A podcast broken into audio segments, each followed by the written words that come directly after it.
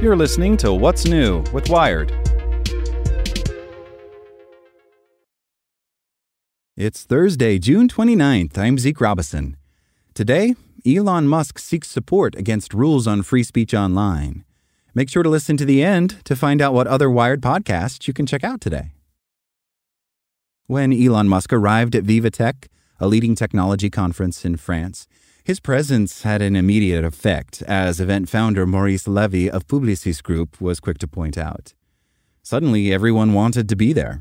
Musk's visit represented a substantial investment for the organization, with rumors of a fee around €1 million, private plane excluded. The tech star's dazzle may have dimmed somewhat, but innovators still welcome him with open arms. An admitted introvert who can also be eloquent and at times even poetic, Musk answered every question he was asked. But the only real news he had to share concerned Neuralink, a biotech company he co-founded to develop implantable neural interfaces. Hopefully later this year, we'll do our first human device implantation on someone who has quadriplegia and potentially restore full body function, Musk said. You can imagine if Stephen Hawking were alive today, what a profound change that would be. Neuroprosthetics could offer hope for people affected by incurable neurological conditions.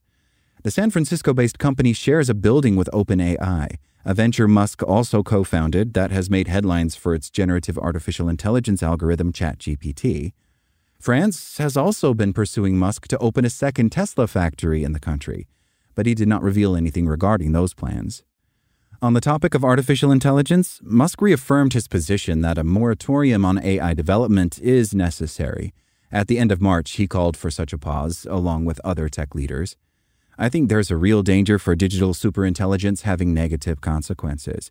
If we are not careful, it could have a potentially catastrophic outcome. So we need to minimize the probability that something will go wrong.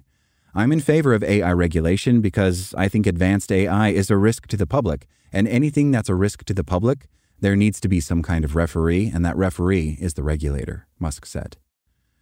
During the VivaTech panel, Musk also discussed Twitter, another hot topic for the entrepreneur who has founded or led PayPal, Tesla, and SpaceX, among other companies. If I am so smart, why did I pay so much for Twitter then? He asked the crowd, referring to the $44 billion he spent on the platform. He also described some of the radical changes at the site in recent months. We've gotten rid of 90% of the bots and the scams. It was a problem that had been going on for 10 years and no action, he said. When pressed by Christel Heydeman, CEO of the French telecommunications company Orange Group, Musk defended his platform's permissive moderation policies. After the January 6th assault on Capitol Hill in 2021, Twitter had blocked accounts such as that of then-President Donald Trump. When Musk purchased the platform in 2022, he ushered in what he describes as a return to free speech principles. We call it freedom of speech, not freedom of reach, he told the audience. Yes, you can say offensive things, but then your content is going to get rated down. So if you're a jerk, your reach will drop. He continued, I think people should be able to say things because the alternative is censorship. I think if you go down the censorship route, it's only a matter of time before censorship is turned upon you. Twitter, he adds, was having a corrosive effect on civil society, but I think today most people would say their experience has improved. Before his trip to France, Musk stopped in Italy, a visit that appears to have helped consolidate the sympathies of right-wing supporters in his battle against the Digital Services Act.